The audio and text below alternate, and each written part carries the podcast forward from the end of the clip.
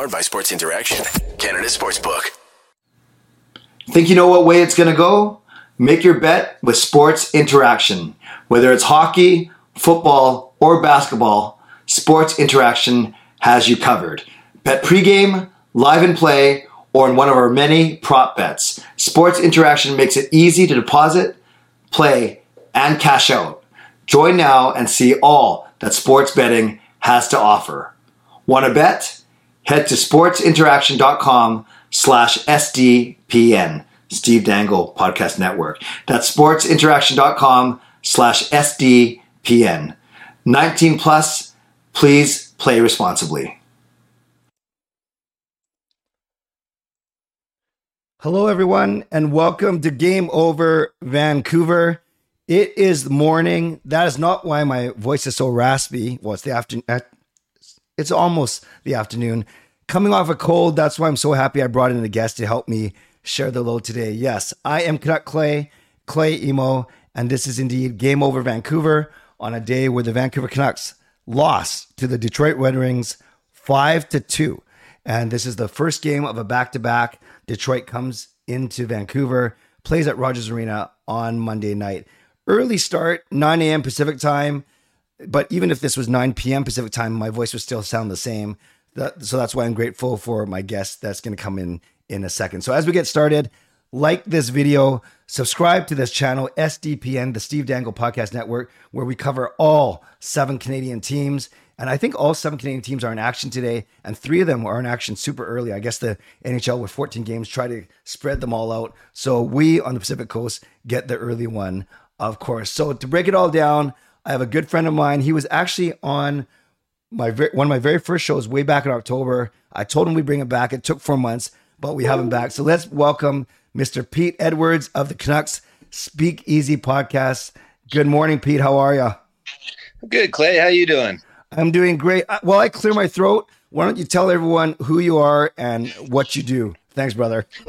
Sure. Well, I mean, if you follow me on Twitter, I do a lot of nonsense and uh, and kind of try and be uh, a glass half full Canucks fan. I'm at Pete underscore Gas, and I co-host the Canucks Speak podcast, Canucks Speak Easy podcast at Canucks Speak with my good buddy Doug Venn, where we try and talk all things Canucks while keeping a level head uh, amidst a lot of noise out there. But yeah, basically at the root of it all, I'm just a long-time diehard, long-suffering Canucks fan. well, that makes two of us. I appreciate you being here. And uh, you are coming to you not like from a different. I like I love the background, but where are you today, by the way? Yeah, I'm at my mom's house over in Victoria right now, so oh. uh, this is the only quiet spot. So no Canucks stuff around me uh, here, unfortunately. But uh, yeah, so I'm coming from Victoria today. Well, you're a good son. You're a good podcaster. You're a good friend because I was telling Pete that I, with the early morning start, with me not being feeling well this week, didn't really line up a co-host, and I was so grateful that uh, or guest, and I was so grateful that Pete w- said yes, basically on a couple hours' notice. But I knew you were watching the game like a good fan that you are. yeah, always, always watching the games as long as I can, as long as it doesn't conflict with work or anything else. I'll, I'll always watch the games. There you go. I'm not a coffee guy, so I got my hot chocolate. What do you have this morning?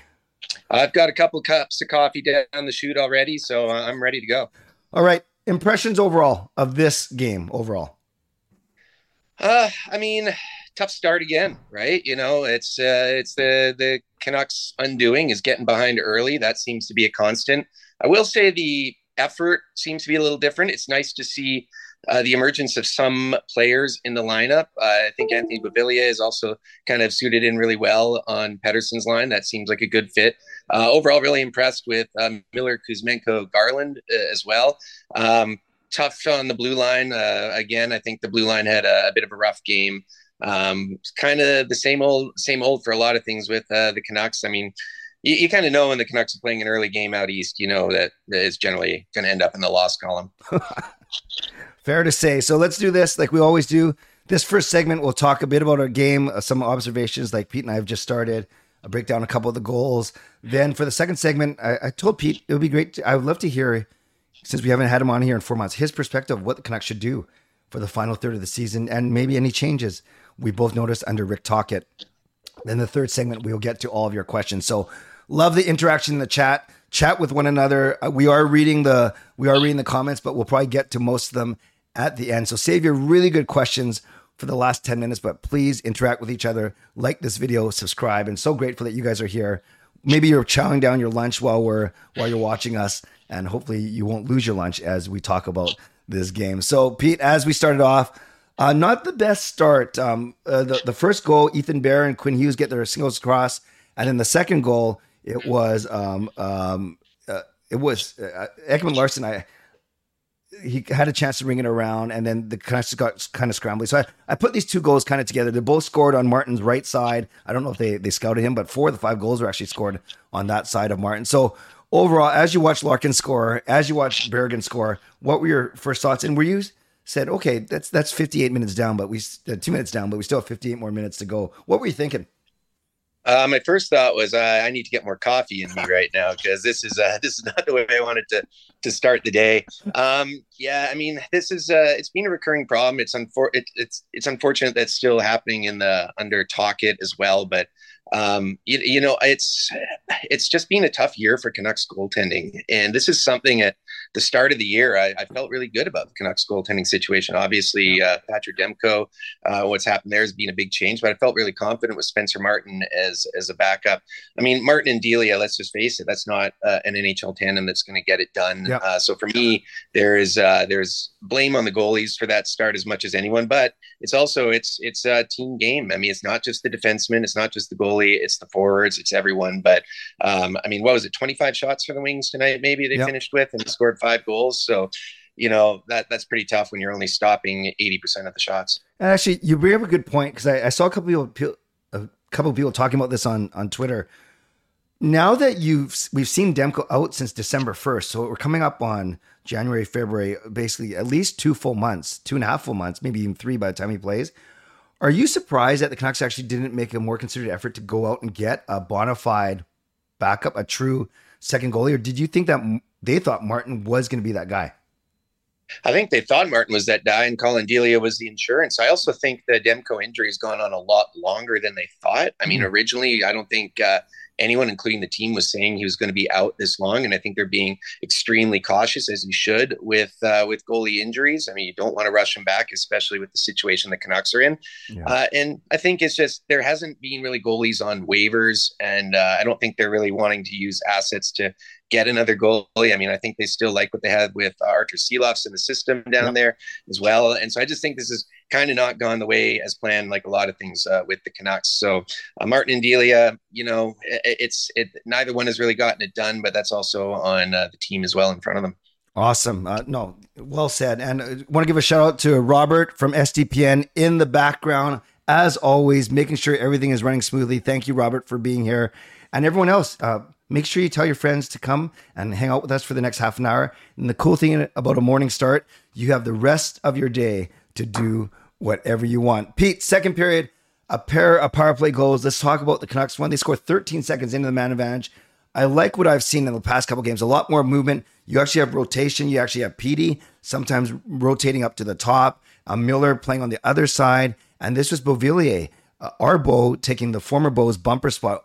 What uh, what do you think of the goal, and what do you think of Beauvillier's play so far? You kind of hinted at it earlier.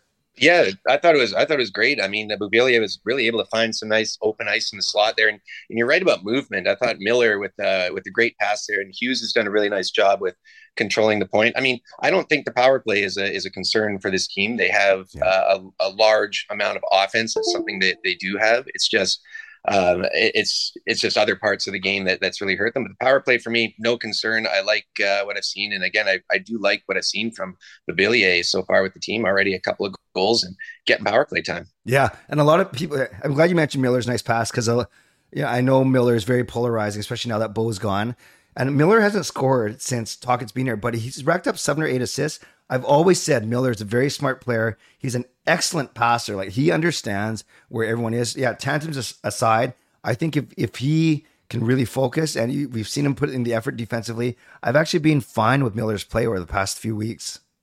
Yeah, me too. I, I think um, December was really a bad month for Miller. Uh, any way you looked at it, I mean, he's averaging around, I think, just under a half a point a game, and yeah. defensively was just a bit of a nightmare. Um, I think uh, there's a, a, large amount of Canucks fans that are having a tough time shaking that image, and especially with everything you said with Bo Horvat, Bruce Boudreau. I personally have no problem with Miller's emotion. I want to see emotion on this team. I, I, have no problem with that. And some of the things you're hearing out of the team uh, as well, he's being very supportive of giving Petey and Hughes more of a role, and I think he sees that in order for this team to continue to grow you need your best players to really lead. And I don't see Miller necessarily as being the leader of this team going forward, but I see him as a very important support player. And again, you mentioned not scoring. He's got a bunch of assists, but overall, I've been fine with Miller's play the last little while. And tonight, I thought again he was uh, he had a very strong game today. Yeah, even after Beauvillier's power play goal, we see that shot on the bench of them looking at the iPad and and, and going through plays, and we've seen a couple pictures about that. So I do like. I love what you said only uh, 0.5 points per game in December, but likely 1.5 tantrums per game. So yes, that was a rough yeah. month for him. Dylan yeah, Larkin. for sure. But yeah, sorry, go ahead. I just, I just think he's got a bit of a, he does have a very rough rap, and polarizing is the the right word. And yeah. this fan base always seems to need someone to be polarizing. Um, but I don't have a problem with Miller's emotion at all. I want to see emotion out there. Pete, I love the way. Honestly, I, I don't need to suck up because you're already on the show. I love the way that you uh, you say a lot in few words. Like you're very efficient because not only are we talking about the game, but we're also bringing in, in tangents. And I want to bring in another tangent. So Larkin scores to restore the two goal Red Wing lead. It's a power play goal. At first, I'm laughing because we killed off that double minor to JT, speaking of emotion, right at the start of the game. And I'm like, oh, yeah, our penalty kill's fine. And then um, we kind of get caught. I don't know, Pete. Uh, for me, it's they have a trouble picking off the cross seam passes and everything around. It's either right in the bumper or it gets through the bumper all the way to the other side leaving Martin with no chance. And this Larkin goal was another example of that. Yeah, there's there's this tendency on the PK to to play like a passive box or a collapsing box, yeah. and uh, they give a lot of movement on the sides uh, on the on the hash marks. And if you get a team with a really skilled winger forward, it creates a lot of space. But then it also creates a lot of space up at the point. And uh, look, if you're going to play a passive box, you got to keep the lane open for the goalie, and that yep. doesn't always happen. If you're keeping a passive box and you're still allowing traffic, and the, the goalie can't see it all the way, that's that's a problem too. So I would love to see more of a, a, rush at the point. I'd love to see them hurrying guys more, maybe not playing such a like a passive collapse box in the PK. And I think they've done that a little bit in some of the past games, yeah. but I think this is going to be a, a larger work in project progress and and also a Tocchet figuring out what he wants for personnel out there and what what they're doing and, and utilizing player strengths. Because let's face it, the Canucks blue line isn't the most mobile.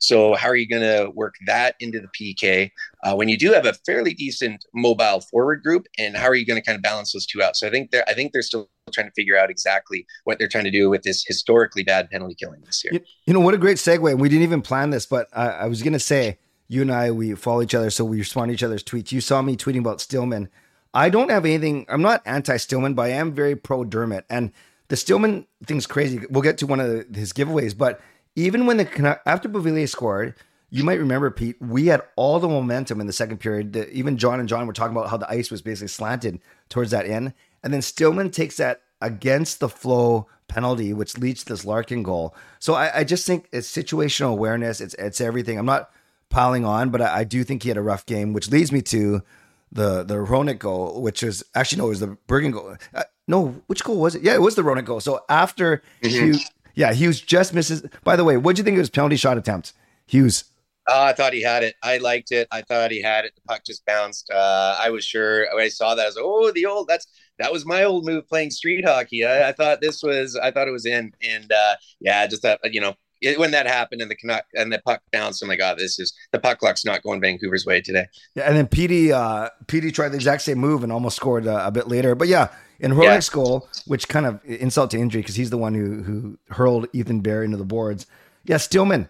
Uh, I I don't know. Uh, I was taught to keep both hands on my stick, and he always seems to lose a stick. He loses that stick. Miller tries to clear it off the linesman. It just starts a comedy of errors. And really, not that the Canucks had a chance, but that really was the kind of the final nail in the coffin. That four-one goal scored by the guy who just put Ethan Bear into the boards. Yeah, I mean, when he saw all that, yeah, like I said, he just kind of knew the hockey gods were against you. Look at Riley Stillman; uh, he's a depth defenseman. I, I would much rather see Dermott out there, um, but I think the Canucks are still figuring out a lot of what they're they're going to do with this blue line and how they're going to uh, shape it up. Um, but you know, Stillman for me uh, this year has been more seventh or eighth in the in the depth chart uh, as opposed to getting into the top six somewhat as regularly as he does. Yeah. And another power play goal from Detroit. We don't have to talk about it. Berggren, second of the night. But then uh, Petey and Beauvillier, I and I, talked about this. I know you were tweeting about this too. Great poise, great, uh, good decision. And I think um, the way they they they found instant chemistry already, which has been really good. Now it's a question of who's going to play with them. Is it Brock or is Kuzmenko? But yeah, Beauvillier and Petey, great effort, great communication on that that second goal for the Canucks. Uh, they made it look like they've been playing together for years. It yeah. was it was a really nice little uh, just two man play. I thought uh, I thought that was a great goal, and and Petey going to the open ice, knowing exactly where the puck was going to go. I mean, that's just his general hockey IQ overall, but it yeah. is really nice to see Beauvillier. And again, you know, a lot of times when guys get traded to new teams, they get that bump and they kind of go on a bit of a heater. So let's just see how it goes. You know, Bo Horvat scored again today uh, as well, and I mean he's been scoring all, all year, but there's always that bump when uh, a guy goes to a new team. So let's see. Let's see if he can stay in Tocchet's favor. Let's see what they can do with him. And um, uh, you know, again, he's he's kind of in that whole trade. He's he's maybe the the lesser part of that trade overall. That was more of a salary cap move. But this is a guy who, if you can get playing well, and uh, you can then maybe even if you don't see him as a long term fit with the club, you can ship him out before the trade deadline next year and get more assets back. Yeah, uh, well said. And Beauvillier's the only player with multiple points today. He had his two, uh, one, one plus one, which is pretty well easy to figure out when the Canucks only score two goals. One last thing about this game before we move on, Pete, and actually has to do with Beauvillier. You probably noticed that it was the Hor, uh, sorry, Horvat, old habits. Uh, it was the Petey Beauvillier Boeser line that was on the ice for both of the Detroit goals. It from a defensive structure standpoint, is it simply still building that chemistry and trust and awareness defensively, or, or bad luck, or what do you think? Like, uh, I always worry that that uh, uh as good as Petey is as a matchup center, he still gets caught on on on the ice for some of those goals. But maybe that was just a nature of who was on with them. I don't know.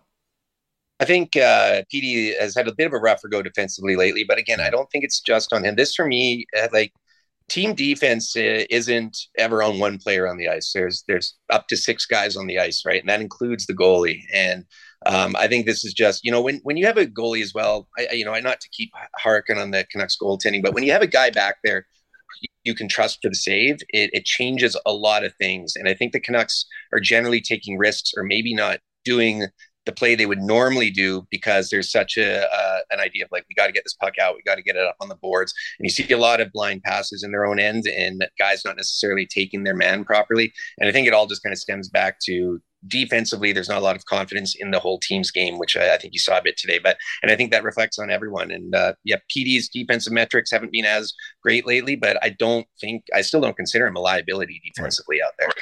And he's probably our best uh, shutdown center when you look at them all uh, taken as a as a complete picture.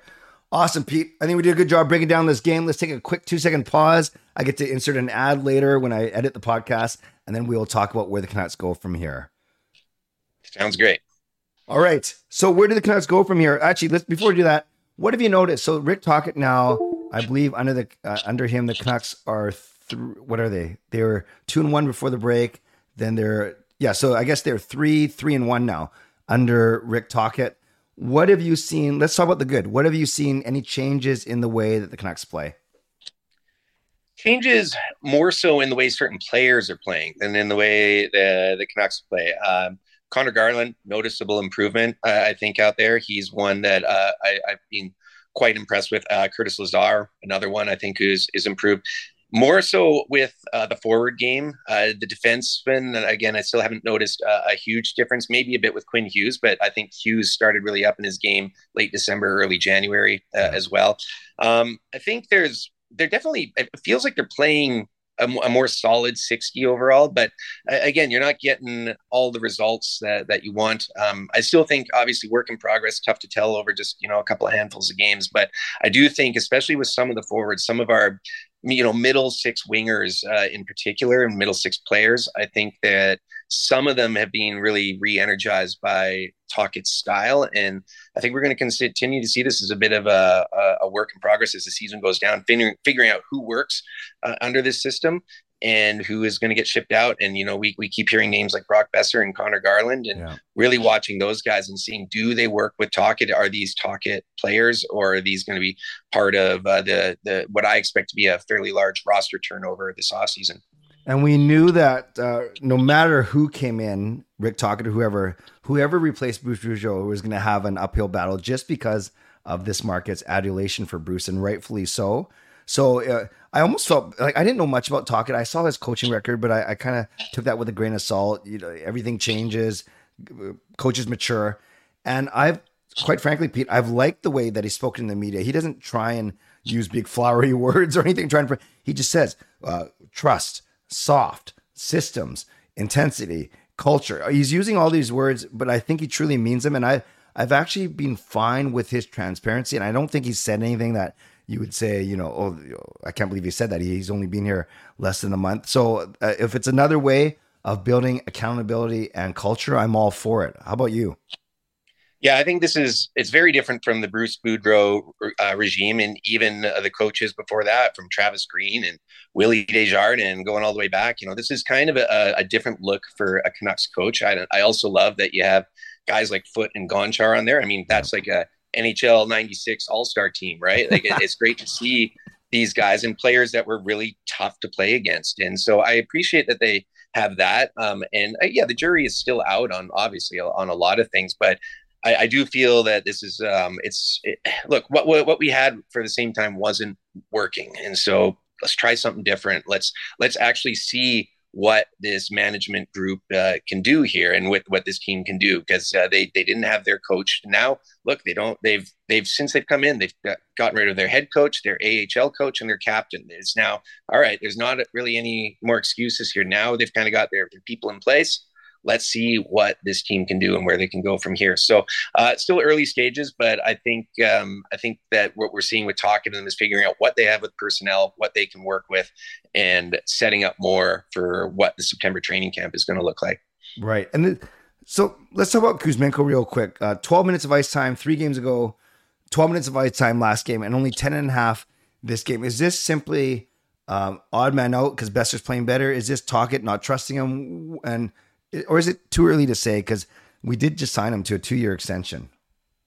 I mean, it's a one it's a one game, and he didn't have a good game today. And like just kind of looking at some of his metrics uh, for the game as well. Like um, it, he was the he he was the lowest player on the team in, in ice time. It wasn't. Uh, wasn't wasn't the best of games for him, but uh, you know these, these things happen. You, you know you see players have an off game. It'd be more telling if like how he comes back next game, where they're using Kuzmenko. If you look at the lineup and you see oh Kuzmenko starting on a fourth line wing, you're like, oh geez, there's really something here. But I don't see any reason why this would be something that would be consistent uh, going forward. When the Canucks have just signed Kuzmenko to a two-year deal, he's he's having a pretty good year. Yeah. Uh, you know, let's let's look at this as a one-off. If this is there's a pattern with this, then you're going to question like, well, if Tocchet doesn't trust this guy, why did the Canucks just sign him to a two-year, eleven million dollar extension as well? So one of those games, I don't think Kuzmenko had uh, the best game. I mean, he still was a Corsi positive player. Take that for what you want for the game, but uh, lowest ice time on the team, so uh, that doesn't help my hockey pool at all. So I really hope that that doesn't continue uh, as the season goes on. I think the Canucks over the break, they, because of McCabe's injury because we, we know about Pearson, Lane Pearson to to waivers, and then of course Bo getting traded. There are a lot of spots. So they actually brought up Nils Aman, who started the season with us. They brought up Podkolzin, who started the season with us, and they brought up Phil Giuseppe, who's up and down. I've actually been impressed with with all three. What have you seen from the three AHL call ups so far? Yeah, impressed, and uh, this is something uh, I mean, you know, impressed for, for, as much as you can for guys who are coming up from the AHL. But what I've noticed, I've been following uh, the Abbey Canucks quite a bit, and uh, uh you know, uh, our my friend Brendan, Jabo underscore Vancouver on on Twitter, he goes to a lot of games. Has been really following the Canucks, and we've been talking about uh, the structure and the way that they that they've got the, the team playing down there. And I think it's reflective. And this is something that is really important for the organization. Like Doug and I on our podcast this week, we talked about Aatu Räty going down to Abbotsford, not immediately jumping up to the big club. And I think this is important. And you saw in the Pittsburgh area, you saw a lot of these guys who came up through the system, like guys like like Guentzel and Rust, who came up through the Pittsburgh organization, playing in Wilkes-Barre for years, and then getting up when they're ready. And I like to see what these guys have. Aman has looked about the same as when he was up last time, which is fine. Uh, Di Giuseppe, I think, has looked really good, uh, which is nice to see. And Podkolzin's game tonight did actually impress me quite a bit. He's got a lot of hustle. He still has some bad puck luck around the net. And, you know, he'll set up a guy who hits the post or whiffs on it or something. But um, Colson, I still see uh, as being a starting winger with this team. Next year. And uh, we'll see as well with Hoglander what he's doing uh, down there as well. But I think it's a good thing to to kind of let guys simmer a bit and not rush them up. And uh, so that's kind of as well with Hoglander and Räty down there. No rush to bring these guys up. Yeah, and I'm glad you mentioned Hoglander. I know a lot of people were fretting why wasn't he part of it. I think it's important to realize that as soon as he plays two more games at the NHL level, you cannot send him down to Abbotsford without him having to clear waivers and you simply can't do that. So basically, once you bring him up the next time, he's up and he's either yeah. playing or he's a healthy scratch. Yeah, so let him simmer, let him go. And Podkolzin less games played, so there's a there's not that same concern there. But um, yeah, completely right. I'm fine with letting the Hoglander stay down there, and then you can make a decision with it next year uh, and whether he's a part of the future more. Anything that you've seen from Tocchet, maybe it's not because of him, but things that you kind of wish the Canucks would improve on and they haven't seemingly even it's only been seven games, but you're still concerned. I, I think I know where you're going to go with this, but let's hear it from you. oh well, I I mean maybe I am. I don't know, but I was going to say physicality. Uh, this is something oh. with uh, that Rick Tocchet as a player uh, was very physical, um, and the Canucks are doing it. They're playing physical, but they're also uh, not necessarily doing it the right way. They're still taking a lot of penalties.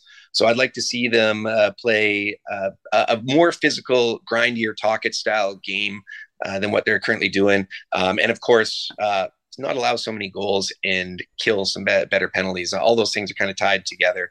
Um, but yeah, for me, I'd like to see just a more, more little fire in the team. I want to see uh, some of these Canucks wingers play like Rick Tocchet did when uh, when he was playing. Yep.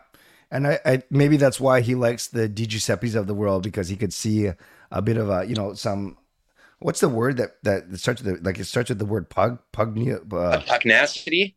Sure, that let's go with that. yeah, yeah, but uh, yeah, you know the old Brian Burke quotes. Um, but I think that uh, again, Podkolzin has, has looked good with this too, and I think this is something now that they are working on with the on the AHL level and starting to create more of a core with this team. But it's a long work in progress, um, like a lot of things with this team. So uh, mm-hmm. uh, let's let's see how it goes with the rest of the season. Finally, before we get to some questions from our our viewers, I I've known you for a few years now. You know, we only got to meet uh, just past couple months, which was awesome. I know you to be truly rational. You're a good communicator. You've been a long time, long suffering fan. Now, with 30, whatever, 29 games to go, with us sitting sixth from the bottom in the standings, and uh, I think you and I are smart enough to, we're still cheering when the Canucks score, and we, we kind of want them to win, but at the same time, we, we're smart enough to recognize the big picture, especially this year. So, having said all that, what do you want the Canucks to do for the final 29 games of the season?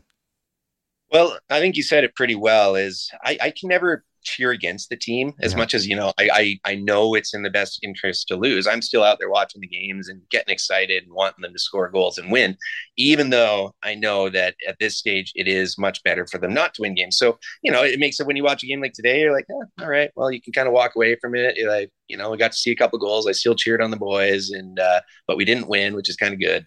Um, what i want to see them do is well continue to figure out what they what they want as well. And and what do you do with luke Schenn? like what do you do with uh, brock boeser what do you are you going to sell off and get more assets? Are you and are you going to continue to try and bring in some things to help for the future and continue this retool rebuild whatever? I mean obviously what everyone wants is is draft lottery luck but also what everyone knows in vancouver is that's not likely going to happen. But if you're sitting around sixth last in the nhl this year you're going to get a good prospect the Islanders hopefully continue to play well and finish out. You have two first rounders this year yep. and uh, continue to figure out. Look, I mean, a retool for me isn't just the the players on the ice. The retool is with the whole organization. You re- desperately need cap space, and you desperately need to restock your your prospect cupboard. And by doing those and addressing those things, you're you're helping the whole organization as well. So I want to continue to see more work there, and then kind of figure out more of the personnel who your starting 20 23 man roster is next year, more in the off season. But you got to really make a decision on Luke Schenn. That's uh, that's the next one that I'm really waiting on. And do you move a guy like Brock Boeser now? I know it's tough to do in season with uh, with the cap the way it is, but what what other moves are the, the team going to make? And again, credit to management for ever. You know, there's been a lot of ups and downs this year, but they're one of the only teams that have figured out how to make trades this year with zero cap space. Very good. Before we get to Q and A, I never got a chance to ask you either on here or of course or on Twitter even your your quick thoughts when you what do you think of the Horvat trade overall for the Canucks? Um, I'm I'm pretty happy with it. Uh, again, I know the the knock is oh they didn't get a right uh, shot defenseman prospect. Well, yeah, but you got a first round pick. To me, the reason I like this trade is barring something very crazy happening, it's about as good as a first round pick as you could possibly ask for in a return. You know, if you're dealing with a team like a Boston or a Carolina, that's going to be a later first round pick that you're likely getting. So this one, yeah, it's top 12 protected. But the Islanders can just kind of hover right around that, you know, finish somewhere between 14th and 18th overall. That's going to be a mid teens first round pick. And that's about as good as you could possibly get from it. So uh, for myself, that's the big key. I've always uh, I was a big fan of Räty for a while there. I know he had a terrible draft here, but he is still a prospect that's uh, that is a good prospect. And again, obviously, jury's out there, and Beauvillier's looked decent so far. But this is this trade's going to take a, a, few years to unpack. I will say, if it was eight years, eight and a half million to keep Bo Horvat here, then the team made the right decision yeah. with with trading him. That's that's too rich for me. No, I'm with you. The order was a little bit messed up with the Miller thing, but hey, uh, yeah. all things considered I am fine with it as well. Okay, friends, uh, thanks everyone for joining us. We have a few more minutes with Pete. So put some questions in the chat box now. Pete and I will do our best to answer it for the next few. And again, uh, there's a day where the Canucks lost five to two. Detroit Red Wings. It was the first game of a back-to-back. Canucks hosting the Red Wings on Monday night at Rogers Arena. I'll be at that game. Pete, you going to that one? Uh, yeah, I am actually. I'll be at the uh, Detroit game on Monday. Oh, sweet. Well, we can see each other, and then uh, we should have done this live. Okay, maybe not. Uh, Fangirl says, "What similarities?" Okay, I know she's asked this to me before, so I'll ask you. What similarities do you see between the Linden and Horvat trade? Obviously, traded to the same team, thirty years difference. Um, you want to chip in on that one? Yeah. I mean, I noticed it right away as soon as I saw the Islanders. My first thought was the Linden trade. Now, the Linden return was a little different. You had two uh, players who were already uh, with some NHL experience in Bertuzzi and McCabe coming over. Yeah. And then that third round pick, they actually hit on and became Jarkko Ruutu. So, uh, I mean, obviously a fantastic trade. Uh, so there's that's kind of for me almost though where the similarities end. I mean, it was a three for one deal with the Islanders. That's the the major part. This one, there's uh, there's a lot more variables in it because you're getting guys besides Beauvillier. Um, you're getting uh, the two main pieces, the prospect and the first question mark. So uh, it's going to take a little while, long, while longer to evaluate. But yeah, the, the similarities of trading uh, a captain fan favorite to the Islanders for three players is uh, it was is kind of kind of interesting. Yeah, good question, fangirl. And yes, the fact that it was uh, Linden and then Horvat were the main pieces. Also, hello, Kempner Canucks. Kempner Canucks um, just started a brand new YouTube channel, so invite you guys to check him out. Always good, always room for good content creators in Vancouver. There's enough passion to go around for sure. Great to see you. Any other questions for Pete or for me as we look to wrap up the show? Um, yeah, Pete, as we as we're waiting, eh, what's uh, what's your recording rhythm for Canuck Speakeasy? How often do you guys record? Uh, we try and in the season do once a week, yeah. but it's really dependent on our schedules. Uh, and we try to record. Well, we don't record on game nights. So if right. we see the Canucks are playing, we uh, we won't do those nights are out. And then with the rest of the nights during the week, we'll try and uh, figure out a night that works. Uh, irregularly scheduling. I know a friend of both of ours, uh, Chris Faber, when we started doing the podcast Chris uh, was was on ours a few times, and we were on his a few times, and he's always said just try and get a regular rhythm, and we're like, we'll try, we'll try, and it just never's worked out. So uh, we kind of just release episodes when we can, about once a week throughout the season, uh, but not recording on game nights. Very fair, very fair. Uh, we got one more. Pete, are you uh, before I set you up with? Are you a prospects guy a little bit? Little bit, but uh, I haven't been doing enough research for the draft this year. Um, so, I'm kind of aware of the guys at the top, but uh, right. I need to once I'll, I'll, I'll dive into that more. I think once uh, the the Canucks season is over. Okay, so realistically, at six, do you do you have a, a guess, or do you only know like five guys, like, like, me? I kind of really only know like you kind of hope it's six that one of those five guys falls. Yeah. Uh, so six again is kind of where the wild cards are. Um, I know Doug has been really looking at some defensemen that look uh, to be more available with uh, that second pick should the Canucks get it. Um, but yes, I, I, I admittedly I'm not at that point yet where I've started really diving into uh, the prospects yet because uh, I'm still kind of focusing on the team. But once yeah. the Canucks are out, that'll give me a couple months to really prep up for the draft. Good. And I know that Doug and I, at that point, that's when we really shift our attention more to the off season and the draft. We both love the draft, But uh, for now, we're still focusing on the team and what's happening with the team, especially the trade deadline. Once we get past that, start looking at the prospects a little more, and then once the season ends, really dive into the prospects. Perfect. Once you do your research, pass it on to me so I look smart. Two. I'll send you the Coles notes. two very quick questions to wrap up. Sergey says, "Do you think Demko will start a few games before the end of the year?" Yeah, I do. I think. Yeah. Uh, well, I should say, assuming that he's hundred and ten percent yes, I think they'd like to get him, bring him back. Uh, that's a long time to go for goalies without playing games. Um, but I don't think there is absolutely any rush, nor should there be. However, if he gets, you know, it's, it's nice to see him back and skating and on the ice. Uh, I think there's a very good chance that we will see Demko, but uh, again, there's no rush with it. But I think the team would love to, and I know Demko would love to. Goalies, I mean, we saw that back in the Mikey DiPietro time here you don't get enough games in, it does certainly hurt them. Um, and I think every Canucks fan would love to get a taste of Demko coming back, looking like Bubble Demko, and feeling a little bit better. And the organization then would also know, hey, this is is this a part of our our future yeah. and and where to go forward with him? So yeah, I do. And we already know what's going to happen. Pete Demko comes in, he'll rattle off five or six in a row, and then people are going to be mad. And then last last question from Kempner. Uh, what do you think the Canucks could realistically get in return for for Boeser? I've always said uh, you're not getting it a first. Maybe you're lucky to get a second, but to me, it's always a mid round pick and maybe another asset. But you're also probably retaining. I don't know. Do you agree? I think the Canucks are very hesitant to retain on Boeser. Yeah. And so, but the problem is, if you were to trade him by the deadline right now, you're having to take some sort of salary back yeah. with, or retain. And Boeser's got years left on him. So uh, it's going to be very difficult. I think if you do it in the off season, there's there's more opportunities that open up because teams do have more cap space. Uh, but I think it almost at least half of his salary worth coming back will be in a roster player. That much, I think, uh, regardless of anything will happen. And then it also depends. You could use it in a way where maybe you weaponize and you take another team's bad contract on an investor deal along with an asset. That's something I would be very curious about uh, the Canucks doing. Maybe you take back a guy who's got one year left at seven million, kind of the reverse of what the Canucks did with Arizona in that trade. Yeah. And maybe by doing that, you can get someone back that that team doesn't want. Maybe it's a winger they replace Boeser with, so their team is better. And by doing that, maybe then you could get a higher pick, like uh, a, maybe a late 2024 first or a second or, or a good prospect, or maybe a bit of both. But that's sort of more where I see it. I see Boeser maybe as being more of an off-season move taking on a bad contract back with assets uh, and with Brock Boeser going the other way. That's if he gets moved. Yeah, you see him put up four points yesterday and or Thursday night. You're like, wow, this guy might be a, a good good player after all. So we'll yeah. we'll see what happens there. Zoom's giving us the one minute warning. So Pete, I want to thank you for joining us from Victoria. From uh, say hi to your mom for from all of us, all thirty of us in here. We appreciate it, and I appreciate you coming on short notice. Uh, be, and I'll I'll make sure I message you so I can shake your hand on Monday's game. Before you go, uh, once again, let everyone know where they can find you and your work.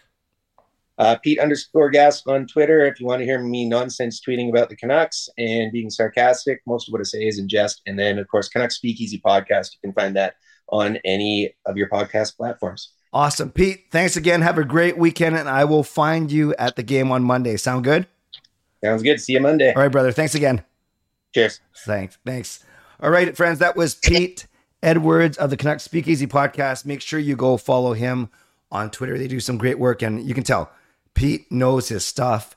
He's a very smart guy and a very articulate, and he was just uh, he was awesome. So I want to thank him for coming on here short notice, cutting my speaking time in half. For those of you that have been following me on my own channel, know that I've been battling a cold for the past week. I got to get better because I'm I'm traveling to Dallas this weekend to um, to speak at a, a, youth conference, which is pretty cool. So I think I'll be okay. I won't go too crazy this weekend.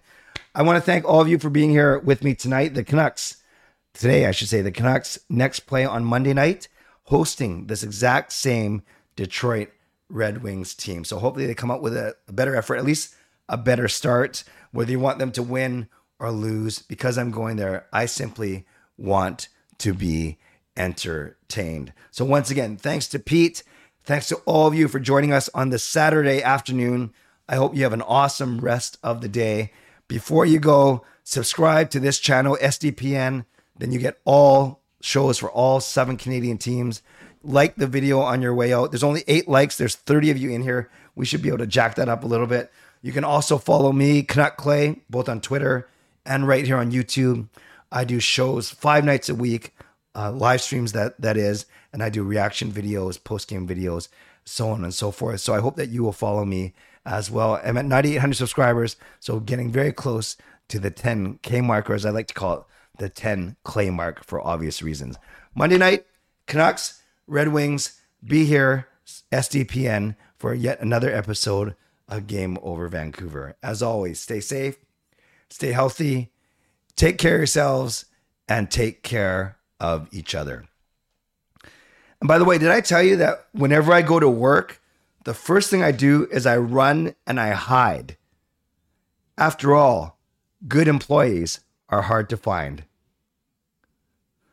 Take care and go Canucks go. Have a great day, everyone. Game over! Powered by Sports Interaction, Canada Sportsbook.